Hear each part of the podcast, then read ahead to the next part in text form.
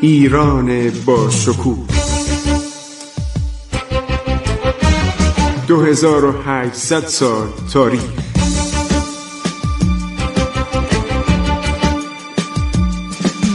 عبور از تاریخ.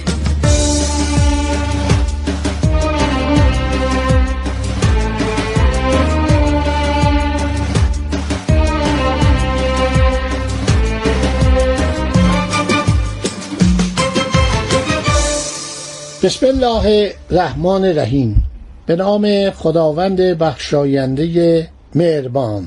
شنوندگان عزیز من خسرو معتزد به شما سلام می‌گویم در برنامه عبور از تاریخ. خب نویسندگان مختلف مانند آبراهام کرتی از یک طرف و همینطور جانوس هانوایی انگلیسی از سوی دیگر و همینطور میرزا مهدی استرابادی صاحب کتاب جهانگشای نادری از یک سو و محمد کازم صاحب کتاب آلمارای نادری اولی جهانگشای نادری حالا یکی آلمارای نادری. همینطور میرزا مهدی خان یک کتابی داره به نام دره نادری. اینا همه این شهرها رو نوشتن و همینطور هلندیا ماجرا رو نوشتن. هلندیا گزارش های روزانه کمپانی واک یعنی کمپانی هند شرقی هلند. اینا همه نوشتن. ما اینقدر گزارش داریم یکی دوتا نیست. هر چقدر بخواین ما منابع داریم. فکر کنم ما 54 55 تا منبع می‌تونیم اسم ببریم. همینطور منابع روسی. منابع روسی مثلا آوراموف که اون موقع در ایران بوده و کنسول های روسیه که در رشت بودن. جانوس هانوی میگه شاه عباس سوم فوت کرده بود. ولی من فکر نمی کنم فکر می کنم این اشتباهه. شاه عباس سوم زمانی کشتن که پدرشو به دستور رضا قلی میرزا می‌خواستن خفه کنن و این بچه رو کشتن. این بچه رو میرغضب رضا قلی میرزا کشت که بعدا خودش هم دوچار شد. اون موقع که هشت سالش بود این بچه. خب تمام بزرگان در دشت مقان نزدیک کرانه های عرس جمع شدن. تماس قلی خان گفت که من شما رو اظهار کردم. خیلی از اینا پذیرایی کرد. غذاهای خیلی مفصل یک اونیفرم پوشان عالی. گارد سلطنتی درست کرده بود برای خودش. همه رو آبراهام کرتی نوشته. جوناس هانوی میگه که من ایران رو از چنگ افغانها نجات دادم. نادر میگه. با ترکا دارم قردنامه میبندم عدنامه صلح میبندم. سلطان شروطی رو من گفتم که ایران رو به حد گذشته برگردونه به ما کاری نداشته باشه. تمام عرض شود که استانهای ما رو چه در قفقاز چه در داغستان و گرجستان و ارمنستان باید برگردونن. ترکان هم قبول کردن. وضعیت ترکی خیلی افتضاح بود. روسام قبول کردن که ایالاتی را که طی 14 سال قبل از ایران جدا کرده بودن به ایران پس بدن. من فقط باید قنده ها رو بگیرم. خب برای کمک به سلطنت و حفظ عظمت آن باید ارتش فرمانده ای داشته باشه. البته ارتش نمی‌گفتن. آن موقع می‌گفتن قشون یا نظام کلمه نظام رو به کار میبردن. رأی خداوند بر آن قرار گرفت که شاه عباس سوم را زنده نگذارد. البته اینو جناس خانوی میگه.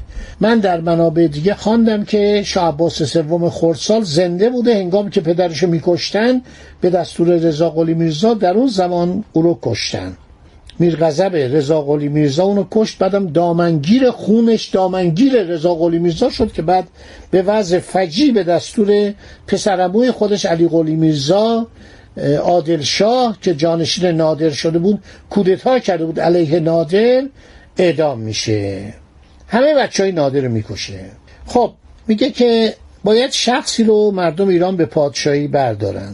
اگر شما معتقدید شاه تماس به دوم مستعفی و معزول می‌تواند ایران رو اداره کنه آقا این نمی‌تونه. این عیاشه. خوشگذرانه و دلش می‌خواد استراحت کنه چنگ بزنه رباب بزنه آهنگ بزنن شادی کنه و مواد مخدر. اینا اغلب کوکنار. متاسفانه این سلاطین صفویه از شاه عباس به بعد همه دچار این بلا بودن. تنباکو و کوکنار و چرس و بنگ و ایشون به درد ایران اگر می‌خوره برید ایشونو وردارید شما مختارید. اگر نالایق می‌دانید شخص دیگر انتخاب کنید بنده رو رها کنید. من به شما فرصت میدم چند شبانه روز بنشینید فکر کنید و هر شود که شاه جدید رو انتخاب کنید. بنده می‌خوام برم تو دهات خودم ابیورد و تو اون قله کلات زندگی کنم خوش باشم.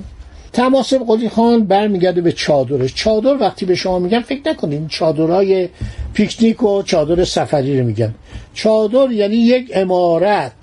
همه فهمیدن تماسب قلی خان داره دروغ میگه. تماسب قلی خان می‌خواد پادشاه بشه و این صحبت هایی که داره می‌کنه تقریبا شوخی داره می‌کنه. می‌خواد به قول معروف مزه دهن اینا رو بفهمه که اینا چی میگن.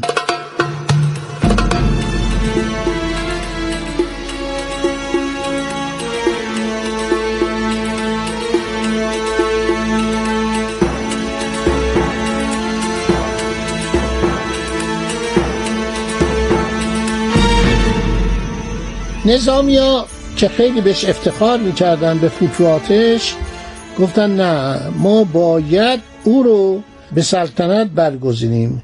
نمایندگان یک نامه نوشتن نامش هست. مرحوم استاد نصرالله فلسفی توی یکی از مقالات خودش متن این نامه رو نوشته که به تماسب قلی خان نامه نوشتن چون اراده خداوندی بر آن قرار گرفته که سلطنت در ایران با زور شمشیر او مستقر گردد کسی جز او شایستگی پادشاهی را ندارد. چون جان و مال ایرانیان به دست او محفوظ مانده است بنابراین رهین منت او هستند. نادر یا تماسب قلی خانم جواب میده درست خدا یار من بوده. درست من مردم رو به صحنه جنگ هدایت کردم. خود شما موفقیت های عجیب ارتش ایران را دیده اید. منظور من از دعوت شما این نبوده است که از من تشکر کنید.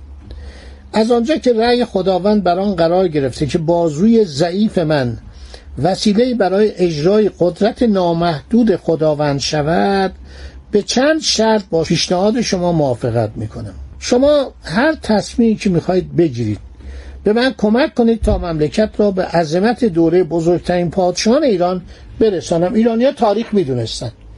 من در کتاب تاریخ یعقوبی دیدم که ایرانی ها گذشته رو در زمان بعد از اسلام یعقوبی یا آدم مورخ باسوادیه.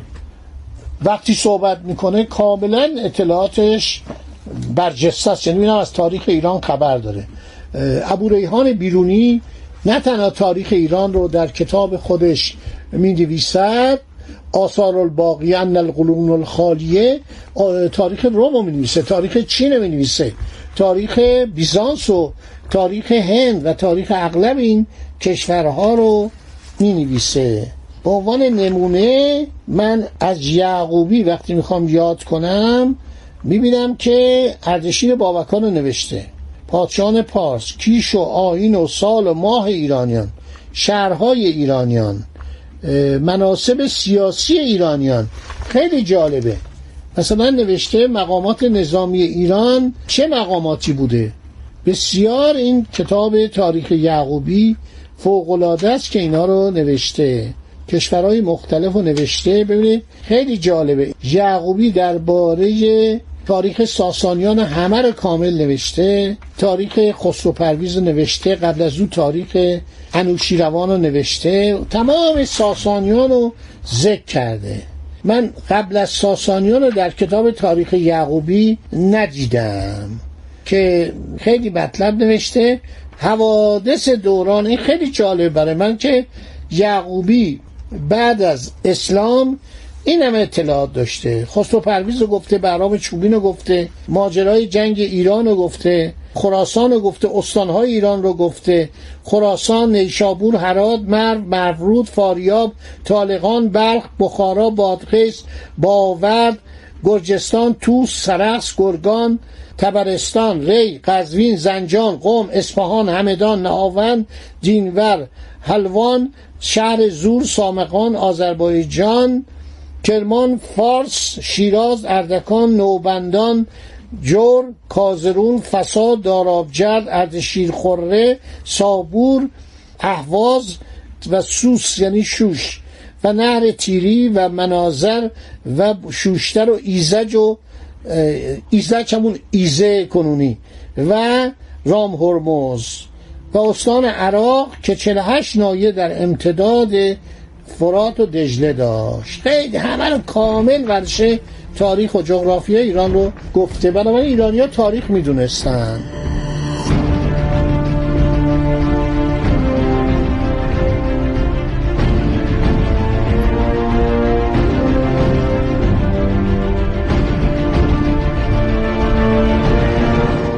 بالاخره مردم ایران قبول کردند و همه پذیرفتند در 15 مارس 1738 میشه نوروز 1148 تماسب قلی خان با نام نادرشاه به سلطنت برداشته شد. مردم مراسم احترام به جا آوردند. او با حالی آمیخته به وقار و غرور سپاسگزاری کرد. رهبر مذهبی ارامنه که در لشکرگاه بود میگه من اون روز نبودم. ولی روز قبلش بودم قسمتی از مراسم رو با بستن شمشیر به کمر نادر انجام داد. در مورد جقه و تاج که علائم مخصوص پادشاهی است نادر جای آنها را از چپ به راست عوض کرد. گویا قصد داشت نشان داد که این مقام را با زور بازوی خود به دست آورده است. جوناس هانوی میگه نادر مثل سزار بود.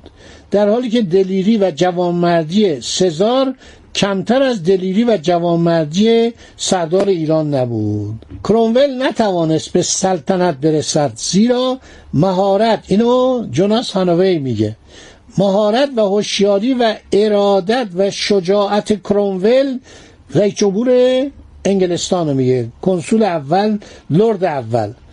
به حدی نبود که وی شایستگی لقب پادشاه را داشته باشد. روم که به نهایت فاسد شده بود و وزان تغییر حکومت را ایجاب می‌کرد باز دارای اشخاص شرافتمند و دلیری بود که کشتن ظالم را یعنی جولیوس سزار رو عرض شود که لازم می‌دانستند. خب میگه در انگلستان آدمایی بودند که فهمیدن اشتباه کردن. حکومت رو از سلطنت به جمهوری در 1648 برگرداندن. اینا اون موقع خبرهای روز بوده دیگه. نادر درست 100 سال بعد از کرامول بود تقریبا.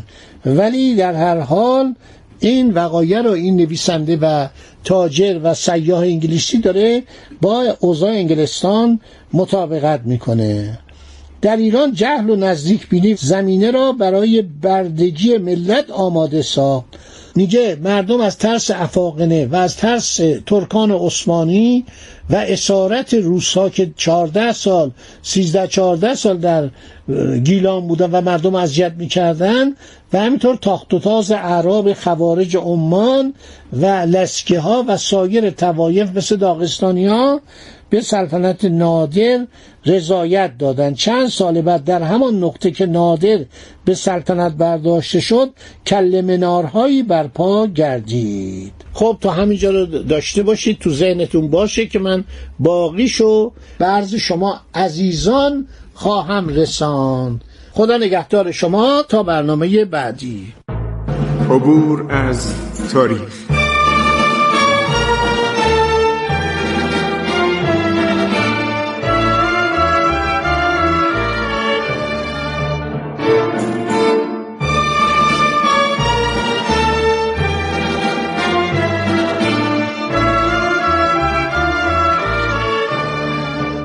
ایران با شکوه. 2800 سال تاریخ. سرگذشت ایران ما به روایت خسرو معتزد.